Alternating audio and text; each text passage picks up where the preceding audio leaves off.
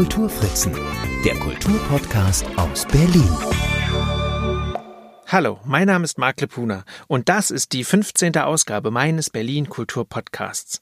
Seit fünf Jahren veröffentliche ich auf dem Twitter-Account der Kulturfritzen regelmäßig Berlin Fakten.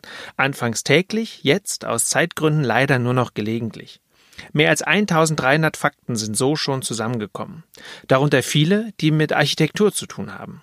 Und so habe ich mich mal durch die Hashtags gewühlt, aber auch weiter recherchiert und für diese Folge jetzt 100 einige bekannte, hoffentlich auch viele unbekannte und in jedem Fall wissenswerte Infos zur Architektur und Architekturgeschichte in Berlin zusammengestellt.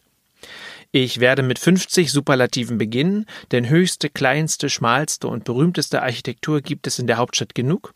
Anschließend präsentiere ich 50 in meinen Augen wirklich interessante Fakten, die ich tatsächlich nur anreißen kann, zugleich aber die Einladung aussprechen möchte, weiter zu recherchieren.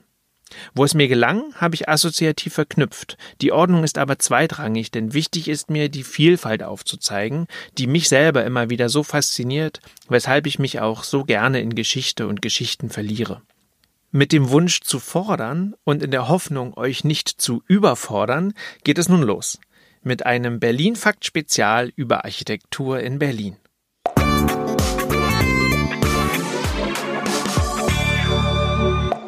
Und hier kommen nun 50 Superlative über Architektur in Berlin.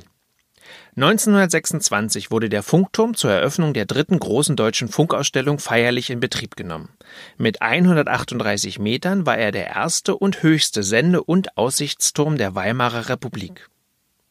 In der Höhe abgelöst hat ihn 43 Jahre später der Fernsehturm am Alexanderplatz. Mit 368 Metern ist dieser bis heute das höchste Bauwerk Deutschlands. In der Kugel, auf 204 Metern, findet sich auch der höchste Aussichtspunkt der Stadt. Der Fernsehturm wurde am 20. Jahrestag der DDR der Öffentlichkeit übergeben. Genau ein Jahr später, am 7. Oktober 1970, wurde, ebenfalls am Alexanderplatz, das Interhotel Stadt Berlin eröffnet, das heute den Namen Park Inn Hotel trägt. Mit 125 Metern ist es das höchste als Hotel genutzte Gebäude Deutschlands. Die Trep Towers sind ebenfalls 125 Meter hoch und somit das höchste Bürogebäude Berlins. Etwas kleiner ist der Berliner Dom. Mit 98 Metern ist er das höchste Sakralgebäude Berlins. Weltweit rangiert er unter allen Kirchenbauten auf Platz 102. Der Dom ist nicht nur die höchste, sondern auch die größte Kirche Berlins und zugleich die flächenmäßig größte evangelische Kirche Deutschlands. Kommen wir von der größten Kirche Berlins zur kleinsten. Sie misst nur 27 Quadratmeter, gehört der mazedonisch-orthodoxen Gemeinde in Lichterfelde Süd und fasst maximal 15 Personen. Die kleinste erhaltene Berliner Dorfkirche misst 66 Quadratmeter und bietet etwa 80 Menschen Platz. Sie steht im Ortsteil Schmargendorf. Bleiben wir noch ein bisschen bei den Sakralbauten. Die neue Synagoge an der Oranienburger Straße war bei ihrer Eröffnung im Jahr 1866 mit 3000 Sitzplätzen das größte jüdische Gotteshaus Berlins. Sie wurde in der Progromnacht 1938 zerstört. Nach Restaurierungen wurde sie 1995 als Gedenkstätte wiedereröffnet, jedoch nicht wieder geweiht. Die Wilmersdorfer Ahmadiyya-Moschee, erbaut zwischen 1924 und 1928, ist die älteste bestehende Moschee Deutschlands. Die ab 1230 erbaute Nikolaikirche ist das älteste erhaltene Bauwerk Berlins und auch das älteste intakte Kirchengebäude der Stadt. Bereits 1938 wurde sie entwidmet, heute wird sie als Museum genutzt. Die 1703 geweihte Parochialkirche ist die älteste Kirche der reformierten Gemeinde Berlins. Zugleich ist sie der bedeutendste barocke Sakralbau der Stadt. Der Juliusturm der Zitadelle Spandau, errichtet im 13. Jahrhundert, ist das älteste erhaltene profane Gebäude Berlins. Apropos profan. Im Rathaus Schöneberg hängt seit 1950 die größte profan genutzte Glocke der Stadt. Die Freiheitsglocke, die täglich um 12 Uhr läutet, wiegt 10 Tonnen und 206 Kilogramm. Und wo wir nun bei profaner Architektur sind, 1624 wurde für den kurfürstlichen Kammerrat Hans-Georg von Ribbeck in der heutigen Breiten Straße ein Wohnhaus errichtet. Das sogenannte Ribbeck-Haus ist das älteste noch existierende Wohngebäude in Berlins Mitte und das einzige erhaltene Gebäude aus der Spätrenaissance Berlins. Das wohl schmalste Wohnhaus der Stadt steht in der Müllerstraße 156d. Es ist vier Meter breit und hat eine Grundfläche von 34 Quadratmetern. Das schmalste Bürogebäude Berlins wurde 1992 bis 1994 von Helmut Jahn auf einem nur 2,5 Meter tiefen Grundstück am Adenauer Platz in Charlottenburg gebaut. Zur Vergrößerung der Grundfläche kragt das mit einer Stahlglasfassade versehene Gebäude ab der ersten Etage jedoch fünf Meter vor. Die ungewöhnliche Grundstückssituation ergab sich aus dem Abriss eines Hauses im Zuge der Straßenverbreiterung und der Untertunnelung des Kurfürstendamms. Das 1907 eröffnete Kaufhaus des Westens, kurz KDW, ist das größte Kaufhaus Kontinentaleuropas. Die Hackischen Höfe waren nach ihrer Errichtung im selben Jahr die größte Wohn- und Gewerbehofanlage Deutschlands. Mit Baukosten von über 924 Millionen Mark ist das 1979 eröffnete Internationale Kongresszentrum, kurz ICC, der teuerste Bau in West-Berlin. Ebenfalls 1979 öffnete das Zentrum Warenhaus am Ostbahnhof. Es galt seinerzeit als das größte und modernste Kaufhaus der DDR. Der 2006 eröffnete Berliner Hauptbahnhof ist der größte und modernste Kreuzungsbahnhof Europas. Der Friedrichstadtpalast, seit 1984 in Betrieb, besitzt mit 2854 Quadratmetern bespielbarer Gesamtfläche die größte Theaterbühne der Welt. Die Deutsche Oper, 1961 als Neubau an alter Stelle wiedereröffnet, ist mit 1865 Sitzplätzen das größte der drei Berliner Opernhäuser. Das Lichtblick-Kino im Prenzlauer Berg gilt mit seinen 32 Plätzen als das kleinste Kino Berlins. Der Sportpalast an der Potsdamer Straße, der sich bei Filmvorführungen das größte Lichtspielhaus der Welt nannte, wurde 1910 als größter Eispalast der Welt eröffnet. Er bot bis zu 10.000 Menschen Platz und war damit für lange Zeit die größte Halle der Stadt. Er wurde 1973 abgerissen. Mit rund 17.000 Zuschauerplätzen auf dem Saalplan ist die 2008 als O2 World eröffnete Mercedes-Benz Arena die größte Veranstaltungshalle Berlins.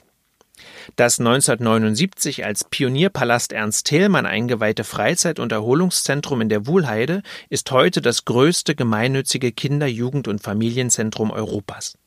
Mit einer Kapazität von 74.475 Plätzen ist das 1936 eröffnete Olympiastadion das größte Stadion Berlins. Deutschlandweit rangiert es auf Platz 3. Auf dem Dach der Max-Schmeling-Halle im Prenzlauer Berg befindet sich die größte Photovoltaikanlage eines öffentlichen Berliner Gebäudes. Das Gebäude des Flughafens Tempelhof gilt mit einer Länge von 1230 Metern als das längste Gebäude Europas. Der Flughafen Berlin-Brandenburg, kurz BER, wird vermutlich als Flughafen mit der längsten Bauzeit weltweit in die Geschichte eingehen. Baubeginn war am 5. September 2006. Nach mehr als 14 Jahren soll er nun am 31. Oktober 2020 verspätet eröffnen können.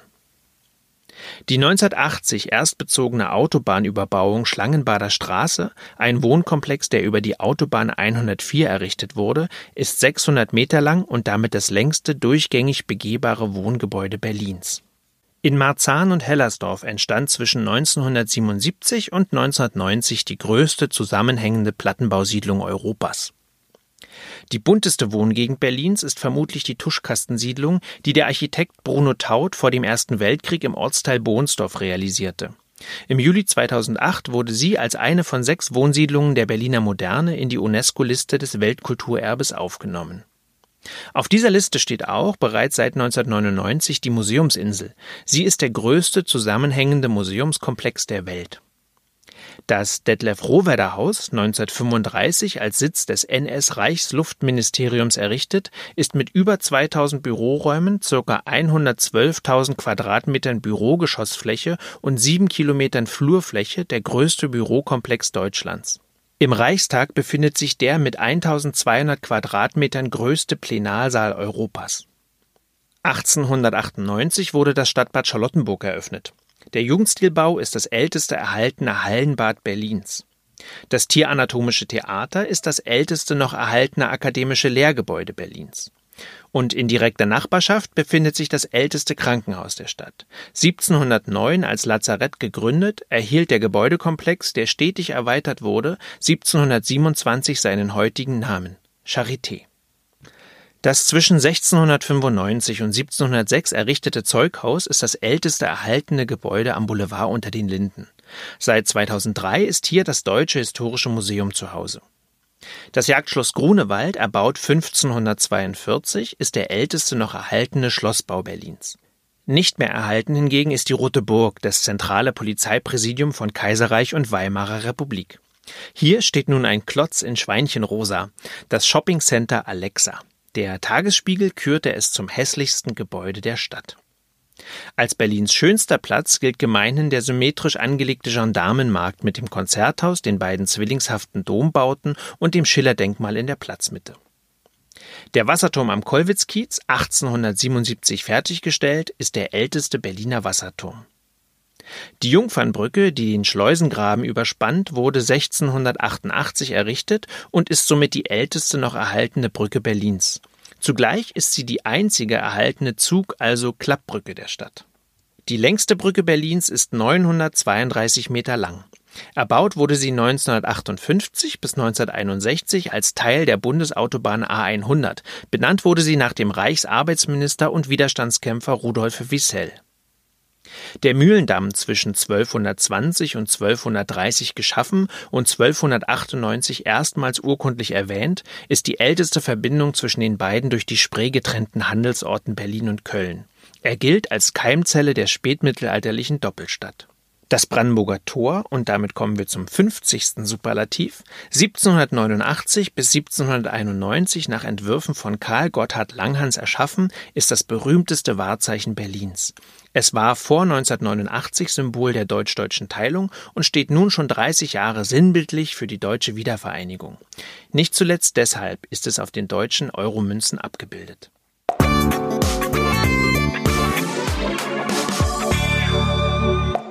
Nun folgen 50 weitere interessante, hoffentlich gelegentlich auch überraschende architektonische Fakten.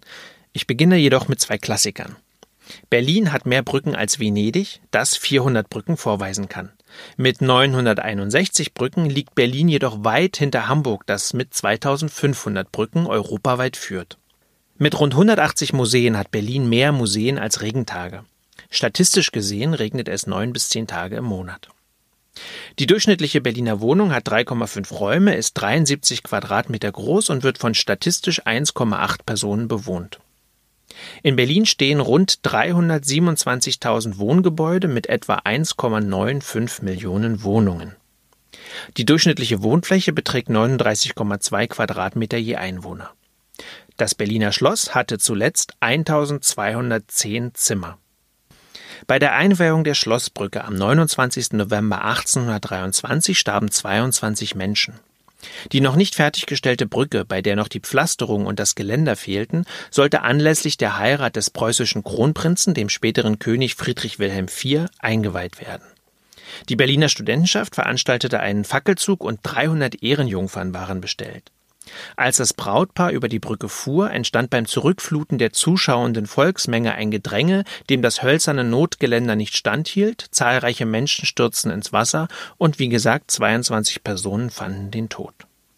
Die Böse Brücke, 1916 als Hindenburgbrücke eröffnet und 1948 nach dem kommunistischen Widerstandskämpfer Wilhelm Böse benannt, ist die erste genietete Stahlbrücke Berlins. Die aus sieben grün lackierten gusseisernen Wandsegmenten bestehenden Pissoirs, die seit 1878 im öffentlichen Berliner Stadtraum aufgestellt wurden, hatten einen achteckigen Grundriss, weshalb sie bis heute im Volksmund Café Achteck genannt werden. Apropos Volksmund. Die von Egon Eiermann geschaffenen Neubauten des Bauensembles an der Kaiser Wilhelm Gedächtniskirche werden aufgrund ihrer Form Puderdose und Lippenstift genannt. Gelegentlich soll man auch hohler Zahn hören, wenn man über die Turmruine spricht. Und wir verweilen noch ein bisschen bei den Berliner Sakralbauten. Bei seiner Eröffnung war der Berliner Dom das erste öffentliche Gebäude der Stadt, das einen elektrischen Fahrstuhl hatte. Diesen soll Kaiser Wilhelm II. für seine gehbehinderte Frau Auguste Victoria haben einbauen lassen. An der mit 50 Metern Länge kürzesten Allee Berlins, der Tusnelder Allee in Moabit, steht nur ein einziges Gebäude. Es ist die Heilandskirche. Die von Friedrich August Stüler errichtete St. Matthäuskirche, die am südlichen Rand des Tiergartens steht, ist das einzige historische Gebäude am Kulturforum.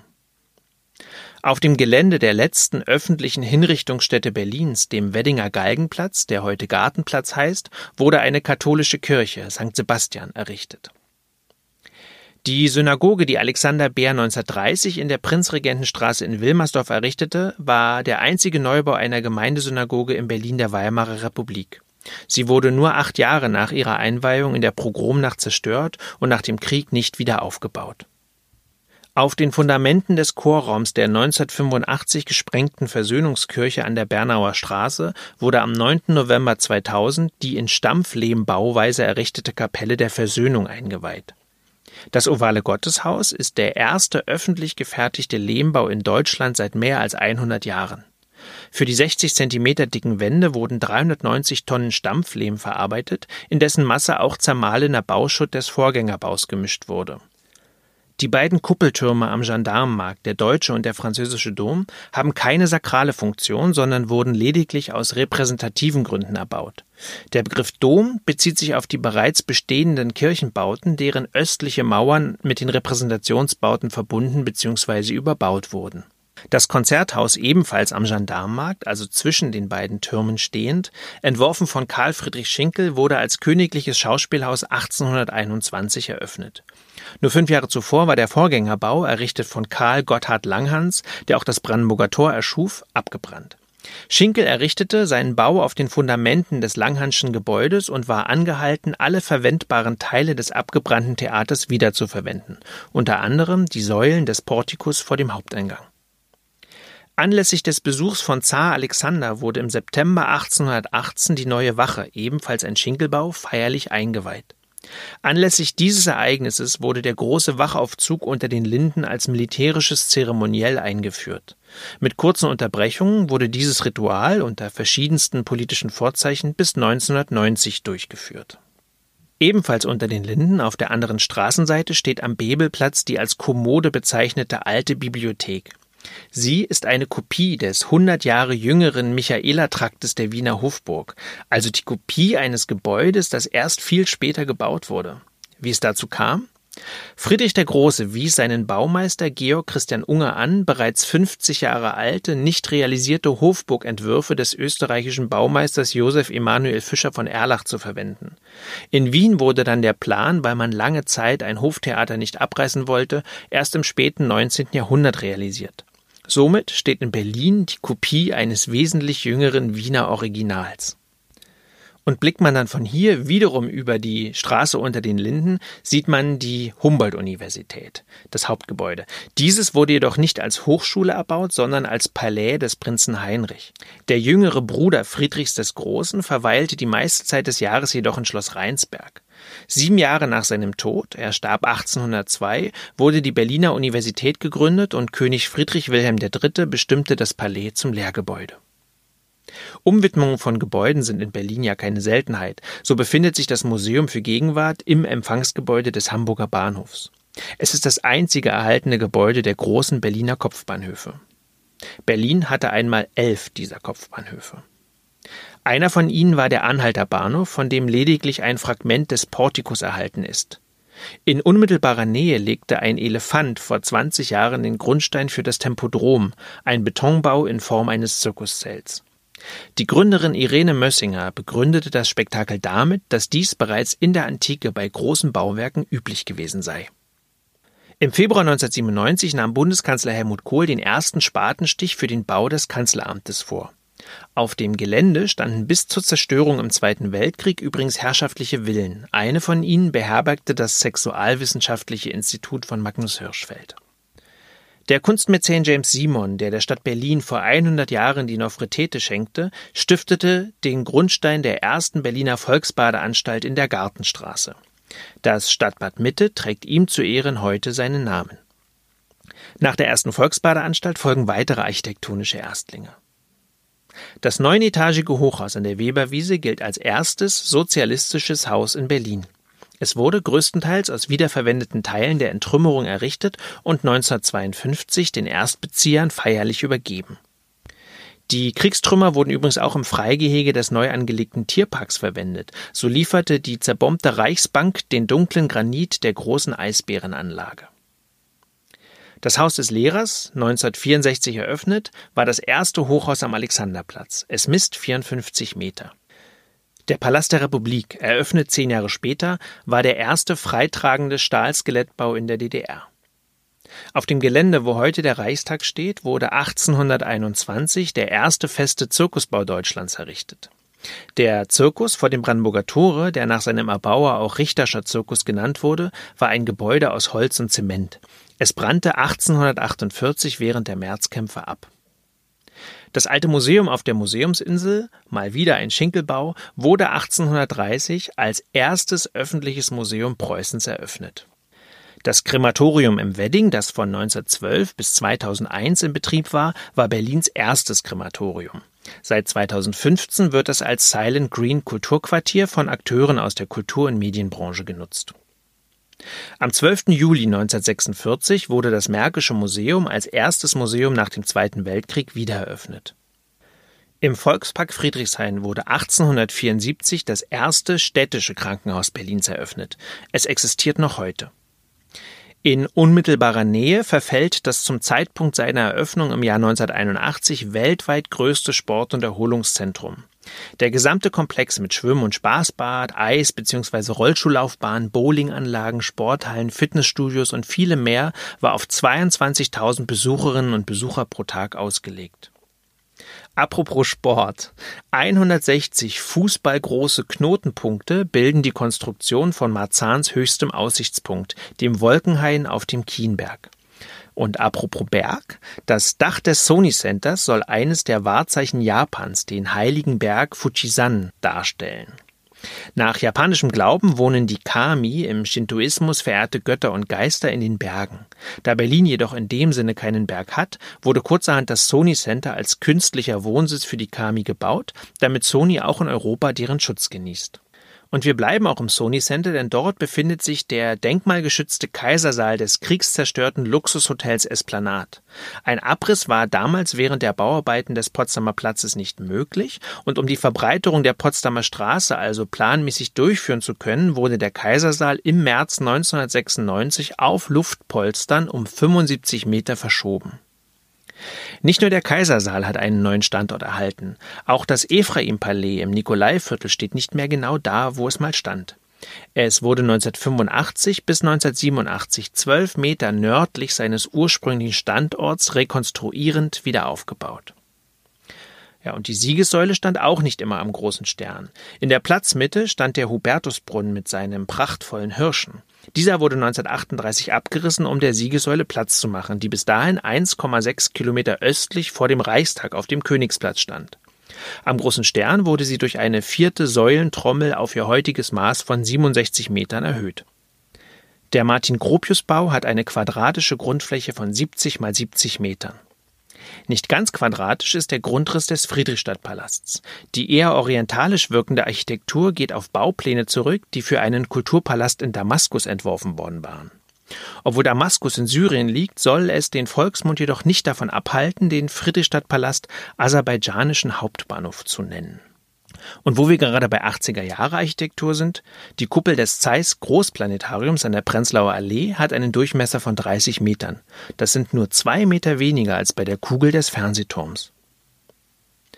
Das Haus Lemke, erbaut 1933 am Obersee, ist das letzte Haus, das Ludwig Mies van der Rohe vor seiner Emigration in die USA 1938 in Deutschland errichtete. Heute ist es als Mies van der Rohe Haus Architekturdenkmal und Ausstellungsraum. Im Mai 1980 stürzte die 600 Tonnen schwere südliche Dachkrempe über dem Haupteingang der Kongresshalle ein. Bei dem durch Materialermüdung und Korrosion verursachten Unglück starb ein Journalist, mehrere Personen wurden verletzt. Das nur 23 Jahre zuvor errichtete und durch seine gewagte Hängedachkonstruktion auch Schwangere Auster genannte Gebäude galt seinerzeit als Europas kühnster Bau. Sieben Jahre nach dem Einsturz wurde die Kongresshalle wieder eröffnet. Sie beherbergt heute das Haus der Kulturen der Welt. Und dann schauen wir kurz ans andere Ende der Welt. Nachdem Australien Ende 1972 als erstes kapitalistisches Land die DDR offiziell anerkannt hatte, entstanden zahlreiche Botschaftsgebäude in Ostberlin, viele davon in Pankow. Das Gebäude, das Australien an der Grabberallee als Botschaft erhielt, war ein vorfabrizierter Plattenbau namens IHB 3. Dieser Typ Botschaftsbau wurde genau zweimal errichtet. In unmittelbarer Nähe entstand kurz darauf als Zwillingsbau die Botschaft des Iraks in der Tschaikowski-Straße. Beide Gebäude werden seit der Wiedervereinigung nicht mehr als diplomatische Vertretungen genutzt. Einzigartig hingegen ist das Renaissance-Theater. Es ist das einzige vollständig erhaltene Art Deco-Theater Europas. Im Renaissance-Theater, das im Zweiten Weltkrieg eben kaum Schaden davongetragen hatte, fand dann auch die erste Theateraufführung nach dem Krieg statt. Nur drei Wochen nach Kriegsende wurde der Spielbetrieb wieder aufgenommen. Und damit sind wir beim letzten Fakt, dem 100. In der Auflistung der Superlative hatte ich ja bereits zwei UNESCO-Weltkulturerbestätten erwähnt. Die Museumsinsel mit ihren fünf Museen und die sechs Wohnsiedlungen der Moderne. Neben diesen beiden gibt es noch eine dritte. Es sind die Schlösser und Parks in Berlin und Brandenburg. Von 43 Städten des Weltkulturerbes in Deutschland befinden sich also drei in Berlin.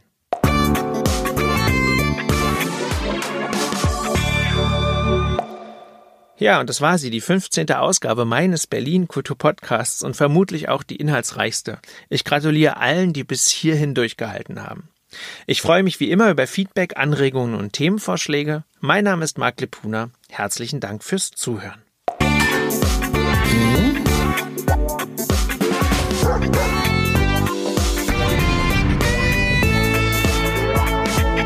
Die Kulturfritzen, der Kulturpodcast aus Berlin.